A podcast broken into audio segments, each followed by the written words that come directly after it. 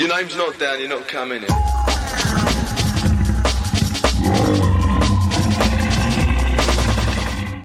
Hello, this is Raw. My name is Tom Latcham. I'm your host. We started this uh, whole podcast because the 90s rave seemed, seemed so poorly documented due to it happening underground and pre internet and, of course, pre camera phones. But today's guest was one of the few people who did huge amounts to document the decade of rave. As one of a handful of rave photographers in the 1990s, Eddie Otchere became the eyes of the era and he captured jungle and drum and bass from the inside. His new book, which he's co authored, is uh, called Who Say Reload. It's an oral history of the records that define jungle and drum and bass, straight from the artists, including Goldie, Hype, Roni Size, Andy C, and many more, and includes loads of Eddie's wicked photos. Is out now, and it explores this. And he joins us now for a natter and a bit of a reminisce. Hello, mate. How you doing? I'm very well, thank you, sir. Very well indeed, Raw. Very well indeed, Tom. I mean, thank you for the invitation uh, and and the chance to discuss and talk about the new book, Who Say Reload, which is out on Velocity Press well done. You've got the plug in early doors. Oh yeah, Good yeah. man. Oh, there's going to be loads of there's going to be loads of those, mate. Don't you worry about it. Um, so tell me, what was it like being right in the heart of the '90s rave scene, but not as an artist or a promoter or like any of the other people that we've had previously on this podcast? Yeah. Uh, I mean, as a punter, it was it was a wonderful moment to go out and essentially lose your mind. I think certainly coming out of the 80s and the 90s, I think clubbing had become quite it was quite straightforward in its own way. Um, I would have been sort of in 1990. I would have been 16 years old. Um, I think I made sh- attempts to get into clubs and didn't make it in because they wouldn't let you in uh, for whatever reasons. And um, the rave scene kind of meant that I skipped clubbing and traditional bars or places that essentially are pickup spots and went straight into the fields and the, and the squatted buildings and danced all night long in places where there were no bars and there was no alcohol. Uh, and as such, it was a much more beautiful and human experience because you weren't sort of picking up the bodies off the floor kind of thing. Pe- people may have had bad trips, but your job, if someone has a bad trip, is to put your arm around them, tell them everything's going to be okay, give them a bottle of water, and explain to them that, hey, guess what? We can go to Ibiza this summer. And that's where we grew up. That's where we founded ourselves. Um, years later, I think I was ended up in some town. What's it called? Birmingham. And um, uh, there was a street in Birmingham where every Friday and Saturday night people would be herded in to get drunk and and go to super pubs and drink and and basically fall out and get in a cab. And, and I realized how grateful I was to have had a rave experience that wasn't based around drinking, police, cabs, vomiting, and ending up in a kebab shop at four in the morning. But your experience as well, not uh, not as a punter, but as a photographer, must have been very different to everyone else. Because I suppose I don't know, you you got to stay sober at that point, because otherwise you ain't going to get the shot, and uh, and you're viewing it in a different way to uh, to both the artists and then the punters on the other side of the decks. Absolutely, absolutely. I mean, yes, I'll, I'll, go in there with a camera, and I think the first time I, I shot a rave was probably the Laserdrome, and I very quickly realized that you can't stay sober. You have to go into, you have to be in the same character as everyone else in the building, and that meant enjoying the the the, the toxic uh, uh, chemicals that were being made in Amsterdam at the time, um, and shipped into England for our experimental use. Uh, and you had to then, and so, so, from that sort of first instinct, I, I, had a particular lens and a camera, and I realized it was all wrong. You couldn't go in there with a journalistic camera or journalistic mind. So I had to get a. Uh, I bought a camera called a Canon EOS 10. Uh, with a wide angle 28 mil to 19 to 20 19 to 20 mil lens so wide angle fully auto focused uh, in a way that because you can't the human eye can't work in the dark. That's just a fact. Whereas a canon camera with an infrared focusing beam on it would do wonders in a rave because as you press the shutter on the camera it sends out this beam this infrared beam that would sort of go out. And people thought it was like lasers or strobes or something. So it just meant i could shoot in the dark in a rave when everyone's off their face without them feeling paranoid that there's some kind of or there's a camera in here or someone's watching me while I smoke my crack. You know, no, I'm not interested in what you're smoking. I just simply want to put you and everyone else in context because this is the one of the most beautiful things I've ever seen.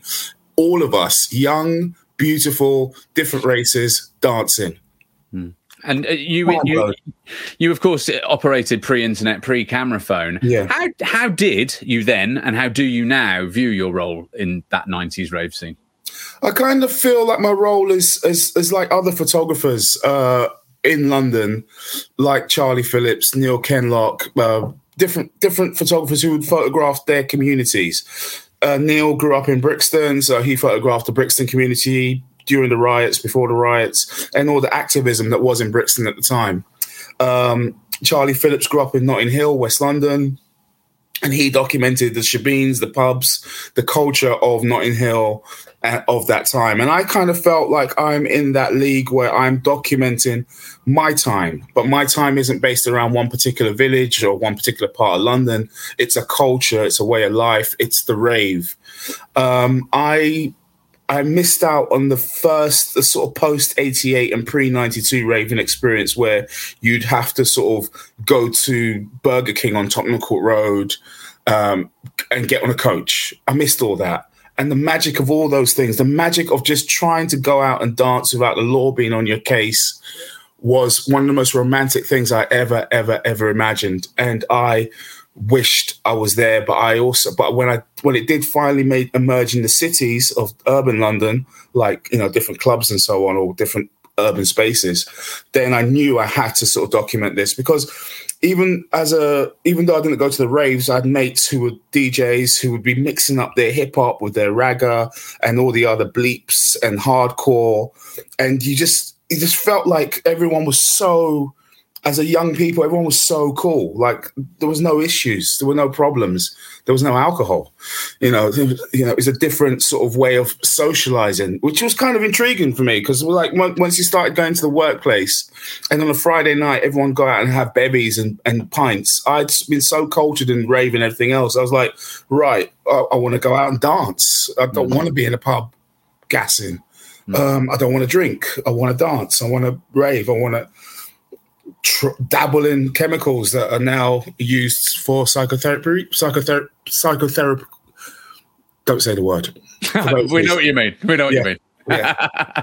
Psychotherapeutic experimentation.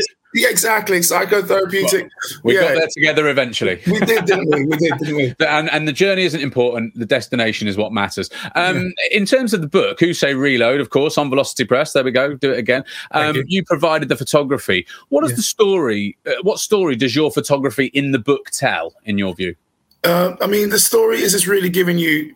the, sto- the stories are really, um, you know, in one sense, Paul has sort of like mm, coaxed the, the, the, histories on the moments of making key tunes, key tunes that we would all know. But I was also quickly after hearing the tune and buying the tune, I would then find the artist and and photograph them and almost get into their heads to understand where they were coming from. And it just reinforced the fact that we all came from the same sort of mindset, really. There's this consciousness that emerged at the time. So my stories are to simply portray and contextualize these individuals and their creativity. Um, and there's two characters in the in the book that I couldn't, uh, I never photographed at the time, which was Shut Up and Dance and Nookie. But because they're still to this day making great music and still doing great things, I didn't feel like I'd missed out on capturing them at their peak or within the midst of their creativity. In fact, Nookie's new album is as good as his best album and that's going to drop anytime soon. I think on the Metalheadz label. I'm not sure, but it just reminded me how the, the, the, the, spirit to create and those that desire has to be recorded and celebrated because so many of us were just talked out of it from the eight from our from our sort of you know going into school and, and saying sir sir sir when i grow up i want to become a world renowned producer and be number one on top of the pops and they just get laughed out the room you know, but you deserved it. But they all did it and they all proved themselves. And for me, for Shut Up and Dance, it was a pilgrimage because I do remember vividly watching Top of the Pops and seeing them perform I'm Raving, I'm Raving and thinking, we, have made it. We're here now. We're, we're, we're like, it's, it's, it's, here. Like we're, we're with the nation listening to what we're saying and everyone's raving. Mm. Uh, obviously, it got shut down a week later and, and was discontinued, and they were sued for every penny they had. But um, still, a great record. I had to buy it on seven inch recently. It's just a beautiful, beautiful tune. Uh, the, the, the, vibe I get from from your book and, and your photography in the book is that uh, it's all about living for the weekend, isn't it? You know, yeah. and it's and it's starting with getting your dubs cut on a Friday ahead of the the weekend. You know, the weekend going out raving all weekend, and yeah. and on a Friday it would be about you know the, the music house, the cutting house, the the, the social centre of jungle. Yeah, yeah, that's very much the case. I mean, I, I, I, I would go down there and cut my own dubs, and Leon, rest in peace, God bless his soul, uh, would, would always be quite, you know, never judgmental about what the tunes were. But I think if you were lucky enough to get to know him and he get to, he came to respect your sound, he would very much champion you. You'd say, "Look, I think Grooverider should cut this," and it, that would then stay in the studio. So when Grooverider came in to cut his plates, it would be played to him, and he would be like, "Okay, yeah, that that could work. That could work this Saturday." Uh, and you know, many of the shots you'll see, or a few of the shots, certainly the Grooverider rewind shot that I have, because the cover of the book has Goldie and the Metalheadz sticking his hand out, losing his mind because Grooverider just dropped the tune. In the second shot after that, you'll see uh, it's a dub plate that was probably cut two days earlier on the Friday at Music House probably test tested out at some rave on Saturday just to be sort of like to find itself being heard for the third time on the Sunday.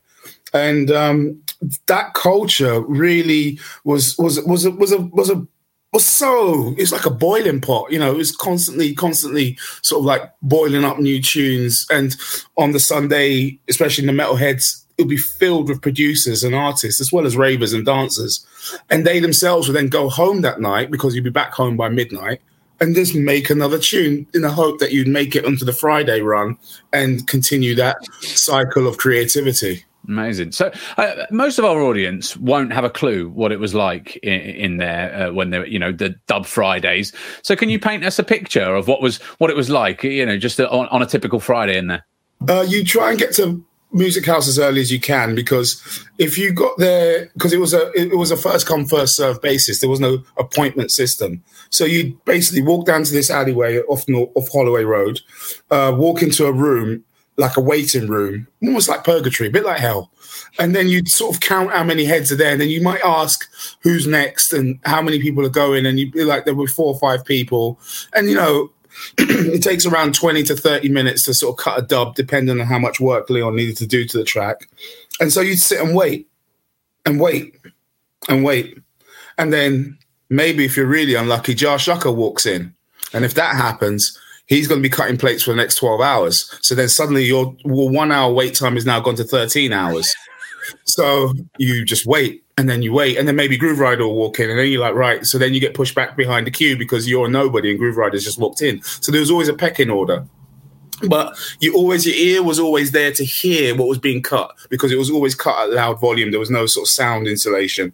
I think there was a toilet, but it was literally a shed with a with a cistern and some anyway, um, fortunately, you could smoke outside in the in the um, in the alleyway. But by the by the time you reach like four o'clock, you, your, your weed had run out. You, you may have to switch to bevies, and you. Um, but if, if Grooverider's turned up, then uh, think everything's yeah. okay, right? It's all right. You're like, you're, like you, you, you're hoping you can sort of like you know you know, what you know, can I cut you an extra plate? Or, you know, don't forget each plate costs 35 pounds to cut. So on a Saturday night, you know, you'd have 70 quid on you between you and your mate, and you'd have one side, he'd have another side, and then you'd, you know, you'd have to sort of swap the dub plates around and, and lend them out to your mates uh, because you want to get them played. You want your tune to be out there and played.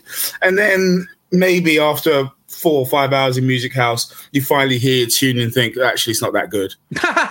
I, I, just, I've just heard the most tearing drum and bass of all time around me. I mean, and, that's, that's that, that could be quite a soul destroying experience. Yeah. Oh yeah, yeah. It's back to the drawing board again. You know, like, right, right. I'll, I'll relegate this one. And then, and then your book sort of goes on to sort of, you know, feature you've, you've done the Friday, you've got the dubs, then you're going out and you're dancing and you're partying the whole yeah. weekend long. It captures a lot of the joy of dancing and yeah. and also about the venues and that sort of stuff. It, yeah. So it's it's sort of it, it tells the whole the whole story about the the week, but focused around the weekend. Yeah, there's definitely that because that's when that's when the tunes would be finally sort of put to test. And so many of the producers in the book would talk about the making of the tune, and then the first time they heard it played out, or the first time someone said, "Oh, your tune was played yesterday," and it went off. There was like five rewinds on it, and you're like, and, and, and you're in that, and you're in their emotional moment, thinking God, that must have felt great. That must have felt great. Knowing that your tune, this random thing you made, you had no idea whether or not it's going to relate to people or not because it had the weirdest samples. And it does. People love it. Um, and those stories are really, really powerful because you you get to realize how everyone kind of experiences the same thing in their own way in their own environments. Whether you're from Bristol and you're cutting Warhead and you're Krust, or whether you're sort of like Krome and Time who are from sort of North London, because we were so much more regional then.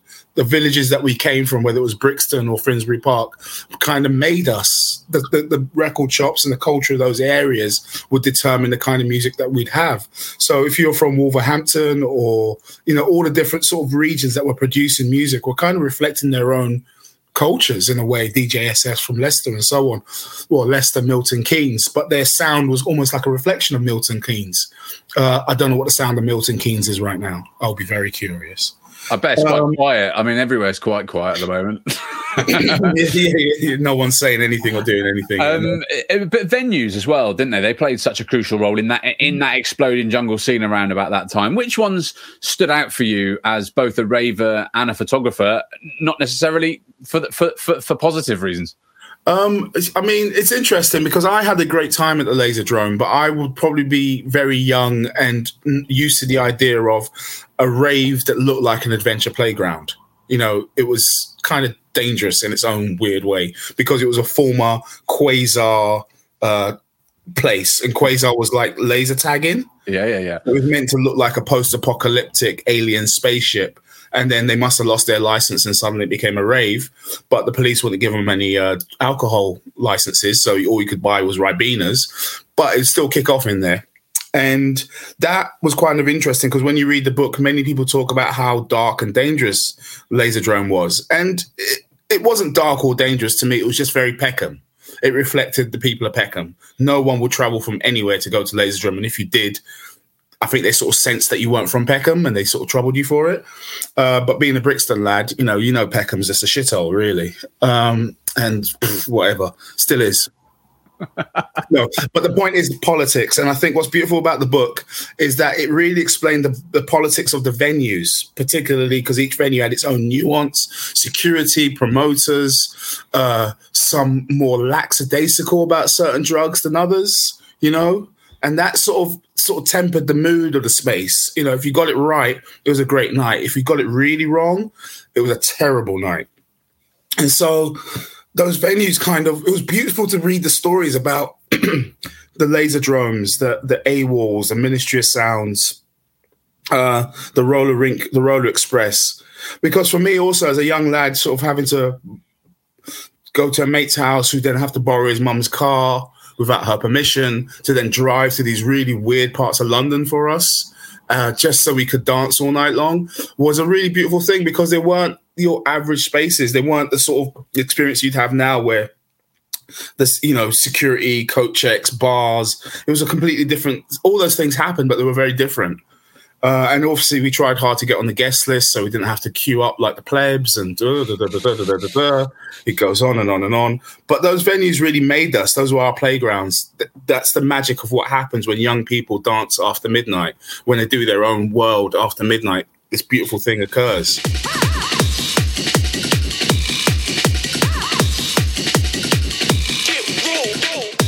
Well, we hope you're enjoying today's episode of Raw.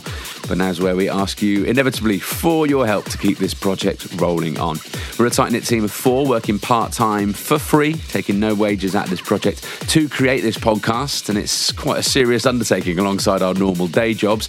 Hopefully, you can see from our progression from audio to video in the few months since we started this podcast that thanks to your ongoing donations, we've managed to improve our equipment. And I'm pleased to say your generosity means this podcast now washes its own face in terms of costs, which is absolutely great news. And thank you, thank you, thank you so much to any of you who've donated.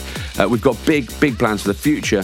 But we aren't going to be able to do it without your support. So if you want us to keep making Raw, you're going to need to keep on funding Raw, and that will help with the cost of renting or buying recording kit and paying expenses to travel the country and interview more of your favourite rave artists from the 90s.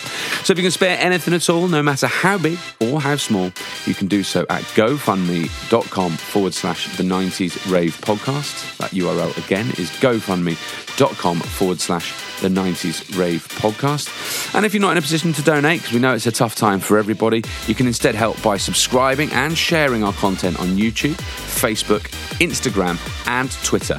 You just need to search for Raw, the 90s rave podcast. Go and do that now, please. Massive love and respect to each and every one of you. Hope you're enjoying it. You saw a lot of beautiful things, but you will have also seen a lot of horrible things as well um, because it was uh, it was there were some dodgy times. Were you ever n- nervous yourself or did your background mean that you were like hardened to that or, or it wasn't an issue for you? Because i know a lot of people do speak about that. Yeah i think i was hardened to it and also i kind of knew when to jump ship. You knew when um when when when because there was a sort of turning point from happy hardcore to becoming darkcore you know and to be fair I hated happy hardcore. It was way too grinny and way too amphetamine based for my liking. So it, when it went dark and moody, and yes, there may have been the smell of crack in the air, and that's what I was told it was. I just assumed it was like the strawberry smoke machines uh, because I didn't know what crack smelled like. But that moodiness did change a lot and the sense of camaraderie and you know in the traditional raves all right so if someone steps on your trainers circa the early 1990s, that would possibly probably be a death sentence. Whereas when you went to the raves, if you stepped on your trainers, it was like, no worries, mate, all love, get a hug. So I think what it was was that we went from such a loving, all encompassing humanist environment to then darkness. Mm. And then that darkness forced a load of people out, and only the sort of strong lads sort of survived years obviously by the time you got to the mid 90s or the late 90s a lot of raves were so male dominated because it just became more testosterone filled you know? And that and and the people that had to leave were essentially women. We lost women from our clubs which changes the mood of the experience that you're dancing in. Um, yeah, and I do, I did, I did complain about a sausage fest, but that was always my warning sign. If I went to a rave and there was like sixty percent, seventy percent blokes and 20 30 percent women, and all alcohol and bad drugs, you know it's going to be a terrible night. Well, that must you have just... been quite an interesting change yeah. in the makeup and feel of the crowds and the scenes and the raves to photograph. Yeah, I mean, it was it was definitely intriguing, you know, sort of to go from beautiful women or young young women sort of dressed up with like the '90s style outfits to geezers um, was a bit strange.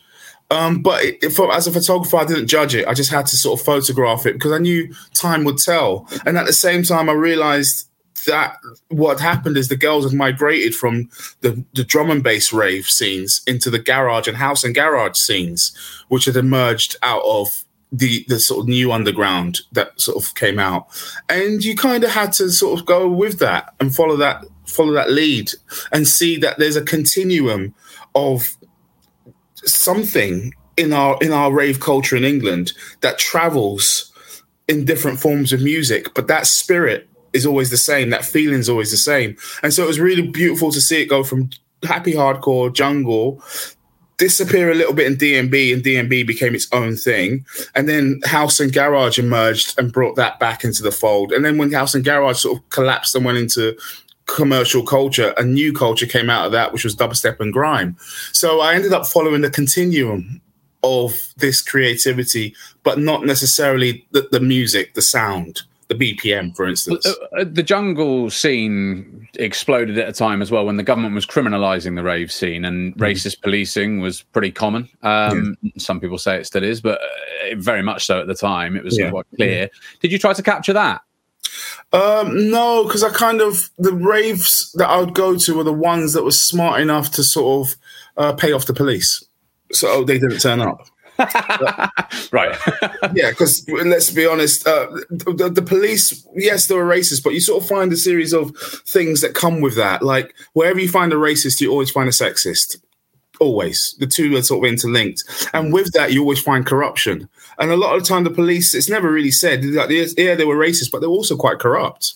Like, they, they were just basically drug, drug dealers. Mm. You know, they, they kind of wanted to pull over kids, take their drugs off them, and sell them back on again. So, and that's never really said enough because I think it's the criminal criminal element in the police force that really has destroyed the or will destroy the police force. You have to sort of weed out the criminals, and and that's what we should call them. You know, do you, not, did you think? Did you not think that's changed in the last twenty five years?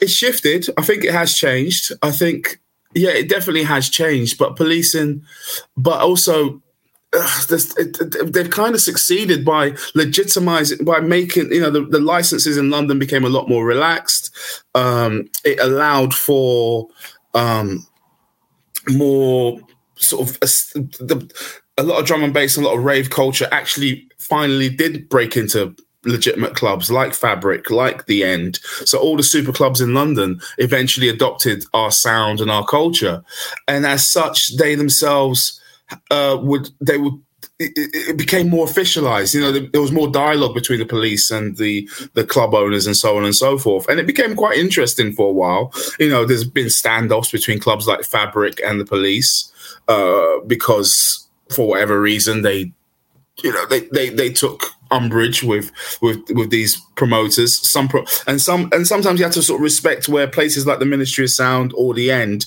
where they focused hard on making sure that the relationship that they had with the police was always more balanced in a way that would allow people to simply have a good time and feel safe because that's the whole point. The police for, for whatever reasons are there to make people feel safe not to feel threatened by them or by the society that wants to prey on young people dancing you know so and and again, I think most of it's motivated by our sort of like kind of draconian drug laws, and that's what we need to sort of maybe deal with. But as I said about Birmingham, I feel like it's the breweries that are the real problem. They're the ones that seem to want to maintain their monopoly on the way we socialize.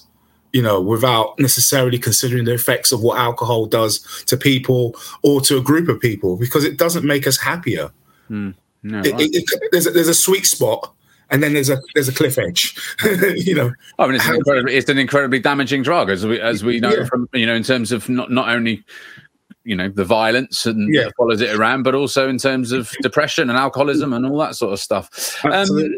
Um, uh, I know in the book you feature a lot about the metalheadz as a mm-hmm. raving experience, and their leader Goldie, of course, is featured uh, heavily because for a couple of years you were their official photographer. What was that like documenting such a major part of the jungle and drum and bass movement? And did you feel like it was a major part of the jungle and drum and bass movement at the time, or is it only in retrospect? No, I felt like it was special, really, really special. I'd been documenting raves up until the point of um, you know, different raves, Thunder and Joy, different promoters, Laserdrome, and so on, just to get my head around how to photograph in the raves.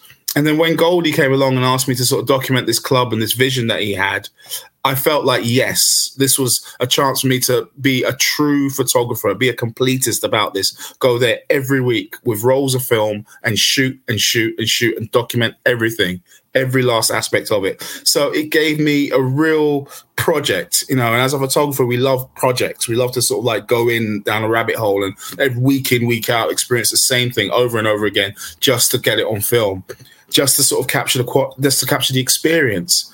And that was a real honor for me. And at the time i was studying at london college of printing studying photography. Eventually the metalheadz work that i'd done became my end of year exhibition of which uh, the prints were then I gave the prints to Sol- Goldie uh, as a thank you for allowing me to sort of come in every week and paying me to come in every week. And I would shoot on mon- on the Sunday, process the film on the Monday, and see him on Tuesday evening. And share the work with him and watch him cry sometimes because there were such amazing moments that he would have missed, if you know what I mean. It's his club, but there's so much he doesn't see. So that was a really beautiful thing. And to have him as a leader as well, his passion, his energy, his his desire to see good and and and to sort of capture creativity. Um, the only thing that was difficult because I think at the time he was going out with Bjork, and she would never want her picture taken. She would just never want her picture taken. I'll try and sneak up on her and get a picture. No, nope, it wasn't going to happen.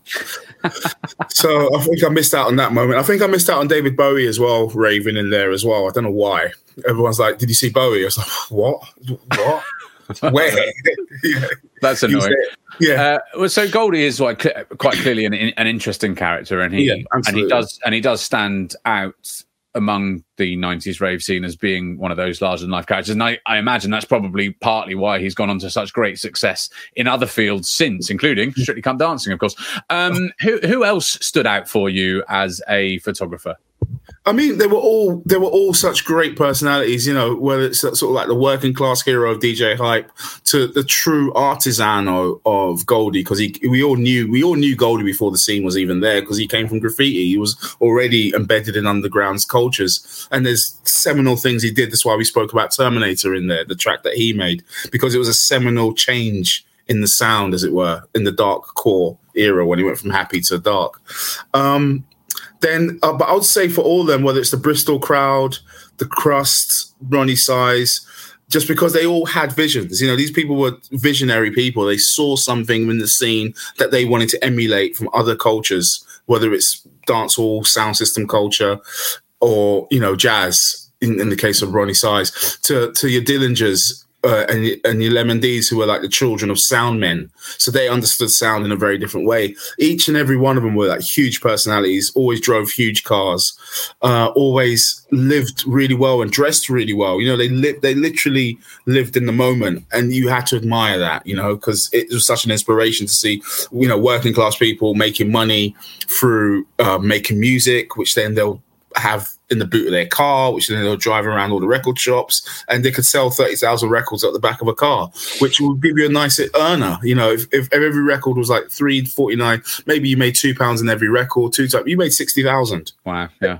On, on one good release, you know that was the sort of lottery moment for all of us. Like we just wanted to make that one great record, at least just so we could live for a year, and then maybe off the back of it, DJ, maybe off the back of it, mm. you know, have a, have a nice deal, maybe off the back of it, hang out with some great people and make more tunes. You know, it's the, the sort of dream and the vision. But I think they everyone stood out because I think fundamentally, everyone who's a part of the scene couldn't be anything else. DJ Hype can't be anything but DJ Hype. All the MCs can't be anything else. They can't. I mean, they can work in the post office, but they'll still be making mixtapes while they're there. You know, it's just part of their wiring. So that was always a wonderful thing to see and be inspired by. But Goldie was very much a very different character because he is a lot more than just one thing. He's multifaceted. I think the last time I spoke to him, which was when we did the interview for the book, he mentioned that he might have two brains in his head. So so, because some people, you know, you've got the left and right side of the brain, and they, yeah. in theory, they coordinate to sort of run your whole body. But for some people, they don't coordinate. They're two different people in there. Um, you, you only work that out by doing a test where you cover one eye and, and say what color is that, and they cover the other eye, and go what color is that. If they're two different colors, it's because the two different brains don't see the same thing. Interesting. Um, you've also um, captured rappers uh, such as Biggie Smalls, the Wu Tang Clan, which that must have been fantastic to yeah. to go and yeah. work with those guys, and that's just to name two acts. How similar or different were jungle artists to rappers? They were very different. they were very different. Jungleists are not the same as rappers. There are crossovers. There's the same sort of shared values and the same cultural sort of like cues, but rappers are they're they're more like comic book characters. They are like they're more like the comic book heroes. You know, they, they stand up, they can wear a cape, they can save cats out of trees, you know, they can do anything. and they portray themselves as people who can do anything, who have sort of like superhuman skills, you know, superhuman verbal skills. But I found like the jungleists were more like evil villains. They were more like the sort of quiet sort of henchmen in the back, just, yeah, I'll get mine one day. Um, and, and they were more like, because they spent too many times in the studio with those machines and a lot of the time, you see these drum and bass producers, you go to their studios and you see that they just basically stay up all night torturing machines, like pushing these machines to the nth degree. So it kind of felt like the difference between Doctor Doom and, you know, Superman. And, uh, and most drum and bass people were more Doom, like all winter in the studio, or maybe you come out in spring for the Winter Music Fest to go off to Miami, catch a tan, maybe hydroponics, blah and then hopefully you, you try and make sure you got a summer hit, so you, you playing all the raves over summer to then go back in the studio in winter to start the whole process again. So the drum and bass heads were very much a, a different kettle of fish, but that was kind of what was beautiful for me because I, I could hang out with rappers and engage with that exuberant personalities and try and catch that on film to then hang out with drum and bass producers for like hours at a time, not saying a word because it's just the music, and then ask them to step outside while I catch a shot, or you know, while they're sort of in the breaks, I'll then get the pictures or the portraits of them because I just wanted to contextualize who they were, and they may have gone, all right, I might need a press shot because I'm DJing next week in in in Berlin or something. I'm like, right, fine, fair trade, let's do that. Um, but yeah, very different, very different personalities. Uh, I wonder if it's partly as well because they're uh, American versus versus British, and Americans exactly. are a bit more showy, I suppose. Yeah. But also, rap, you know, rap is a is a show offy thing, and producing exactly. is a bit of a nerdy thing a lot of the time, exactly. isn't it? Exactly, exactly. um, nobody um, is raving now, uh, clearly, and it's impacting on so many of us in so many different ways. Is this Absolutely. why you think we're also captivated by books like yours, podcasts like these? Yeah, I think so. I think now of all times, we're starting to really value what dance is to our humanity, what what what, what it does for us, to basically move your body around and turn your brain off. Like literally turn that brain off. I think many of the anxieties that everyone's suffering from, certainly in the last year, has come from overthinking and not having that time to sort of turn the brain off. And I'm uh, unfortunately, drugs and alcohol doesn't do it well. It does it really badly. It just suppresses. So you kind of have to do that through moving your body around. And once your body starts to do its thing, your brain goes, I'm going to chill now because I don't need to do anything. You can just dance for an hour. And that kind of helps us feel better, become better. And I kind of wanted the books to drop now just to remind us that when we do get back out there, let's value what dancing is and let's really enjoy dancing all night long safely. You know, like the music's nice, the, the sound systems are great, the venues are clean, you know, we're not all sort of on top of each other and I noticed it a few years ago when I started sort of raving with the youngers again. Like I've got a 21 year old daughter, so I started going out with them, and I realized that well, I'd go to these clubs with where the young people playing their music, and there was no space. They almost wanted to touch each other. They almost wanted to be in a mosh pit, bouncing together. And it goes off even more now than it did when we were younger. Because yeah, we had foghorns and things, but we kind of wanted our own space. Now no one wants space because we're so this we're so sort of split apart we're so atomized we're no longer a sort of compound group of people that once we do get together all we want to do is just be in that warmth and the, and pogoing with other people all strangers and everything but just to feel bodies around you like in a beautiful, safe way. And then you can go to the chill out room and pass out when you're ready. You know, like you've lived. You can wake up next day knowing that, oh, I've shaken those bones. And um, I mean, now I still rave. I kind of, because of my age and everything else, I found myself going to more gay clubs lately. Like in the last three years, I'd go to Horse Meat Disco a lot, to be honest with you, and Body and Soul in New York. Um, because the spirit of the music is still there, but at least even there, there's more space. You can sort of find a corner, hear your music, have a sip of your, your whiskey, and be nice because I'm mm. at that age. Mm. Um, you know, I'd, I'd, like my rum on the rocks, please. No coke, thank you. I don't need well, the fire. I mean, I yeah. think that they, if, if people don't like spacing, they're going to not like the next few years. I've got to say. Yeah, yeah, yeah exactly. exactly. Um, I, I, I'm interested how you view jungle and drum and bass and how it's changed musically uh, and atmospherically uh, yeah. in, in terms of the the clubbing experience from from then to now, and whether it's better or worse. I, I, I don't know if it's better or worse, but it's certainly different, and certainly different in this country. What I what I think is the best thing that we've done is that we've exported our rave culture abroad.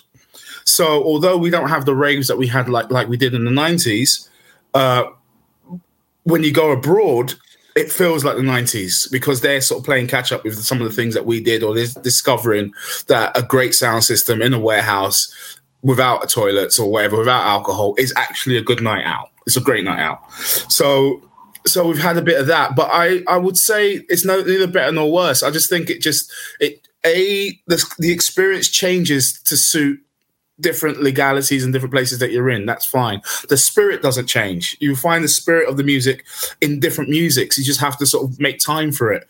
Um, and as I said, if you want to go back in time to that 90s experience, you may have to travel abroad. You may have to go to a more slightly naive country. Um, I, I, actually do think that there is an equivalence. And I, to be honest, it's anyone who's watched this knows that I wasn't raving in the 90s. So actually, okay. what you could you could say, what do I know? But um, from what I hear and what I feel and what I, you know, from what people tell me, I wonder whether there is actually something around the, the techno scene now. And obviously, the non raving, but, but, but prior to yeah. lockdown, I was finding that yeah. there was a a, a real uh, there's a, like a dark energy to the and it could be Sunday yeah. night uh, yeah. like seven o'clock eight o'clock and right, everyone's right. just like heads down techno music and I wonder given what you've just said is because all of the people out on a Sunday night they seem to be foreign yeah, you are in these clubs in London, and everyone's yeah. from Italy or from yeah, whatever, yeah, whatever. And, and and there's that spirit, and I, I, wonder if that's something maybe that Britain or British people have perhaps lost a little bit. Not, I, don't, I have no idea why, and it's literally just something that's come to me with you saying that. Yeah, yeah. I mean, the thing is, that the, the, the, strange thing is, it's a bit like football hooliganism. We're not the same football hooligans we were in the 80s, but the Russians still mm. look to us and go, oh my God, you guys set the standard. And it's the same thing with, with, with, you see all this trance stuff. You see all these sort of like, yeah, definitely Italian crusties coming out and raving hard, hard daytime ravers, hard ravers. And you're like, wow. And and you speak to them and they're like, yeah, I came here because of rave. I came here because of what you guys did. And I'm like, that's really cool, but we don't really do it anymore. But I'm glad you found it and good luck to you. And um, yeah, I'm, I'm, you know, it's nothing like having a trust fund to dance all day long in, in, in the noughties. But you're right, there is an equivalence. And I think that's the thing I think I would like everyone to experience. But that said, that said, talking to someone recently, uh, when I went to Andy C recently or last year, two years ago, did an event at Wembley Arena. The first mm. time Wembley Arena went all night. And she spoke about how it brought her back to drum and bass, how the spirit of the rave came back to her. And that's like a wonderful thing because Andy C's the, the, the few acts that Wembley would go, yeah, okay, you're good. Mm. You know, but that takes 25 years of being Andy C, being the best DJ. My biggest question about that is when did he go for a piss? Ah, yeah, that's a very good point. Um, did he just put on, did he just put on like one of those really sort of um, really long Krust tunes that go on for like 16 yeah. minutes? And he's like, in fact, while I'm here, I'll do a shit as well, you know? Yeah, exactly. out my system. Um, I mean, yeah, Andy seeing his three deck mixing, it's kind of like, yeah, he, he, has the he has oops, he has the capacity to at least, um, yeah, exactly, play the create the 15 long mix. You know, have three tunes playing back to back with each drop working in sequence with the other. It's like, I mean, genius level mixing. You know, as a DJ, you know, like mm. the you know the double drop and, and, and all the little technical things that DnB seems to pride itself on. Andy C has perfected, and uh, yeah, including maybe the toilet break tune. I wonder uh, how many toilet break tunes you need in an eight-hour set. Anyway, we digress. Uh, before we wrap this up, uh, finally, if we could ask you. Um, why should people buy your fantastic new book, uh, Who Say Reload, which is out now on Velocity Press? Um, I think it's one of those wonderful books that if you have on your coffee table will, will, will, sort of pique the interest of any individual that would otherwise be roaming through your home going, oh, I see you're you're you're a raver. Hmm. And then you so know, present, presenteeism is the reason yeah, you're saying to buy the book, rather than actually, you know, being into it or it being an amazing book. Just showing off. That's basically. Yeah, this, this, is it. I mean, we're human. We like beautiful things. You know, let's just have a few pictures. Oh, let me turn it. Oh, look, and this is my uh, mate Johnny when he was tw- when he still had hair. Boom. um, because yeah, we did have hair and we were like beautiful, and we still are. But you know what I mean. Mate, you've got loads of hair. What are you talking about? Oh, mate, this is lockdown. This is what lockdown does to you. You grow a beard for the 1st you've got, time. You've got a fantastic, like, uh, set of dreads on you that you've been playing oh. with for the whole interview. You've got. What are you talking about? You've got loads of hair, mate. Yeah, I'm, I'm, yeah. It covers the bald patch that's there. ah, right. There but, we go. Um, yeah, yeah, yeah. It's it's it's a, it's a wonderful. I mean, yeah. Who knew, right? Like looking back, looking back on what your younger self did, and being like, oh, well done, kid. oh man, I went through. I went through Facebook yesterday, looking back about 15 years. I was like, that was a bad idea what yeah. a depressing thing that was. Uh, well, listen, uh, Eddie Otchere, it's been fantastic to talk to you. Your book, uh, Who Say Reload, with your photography, is out now on Velocity Press, and so people should go and get it. It's wicked. And thank you for joining us today. Oh, thank you, Tom. Really appreciate your time, and thank you, Raw, and thank you to the rave community. Let's hopefully be out there dancing again. Well, that's it from another episode of Raw. We hope you've enjoyed listening to it as much as we enjoyed making it. We're now an all video platform, so if you're listening on audio, please do check out our YouTube page for this episode filmed, plus loads more besides. And you can also find us on Facebook, Insta, and Twitter. Just search for Raw, the 90s Rave podcast. Plus, if you can spare just a few quid to help us continue making more great 90s Rave content and hopefully keeping a smile on your face at a difficult time, you can do so at gofundme.com forward slash the 90s Rave podcast. All donations will be ploughed back into the podcast, including expenses to get around the country interviewing some of your rave favourites uh, and also improving our equipment.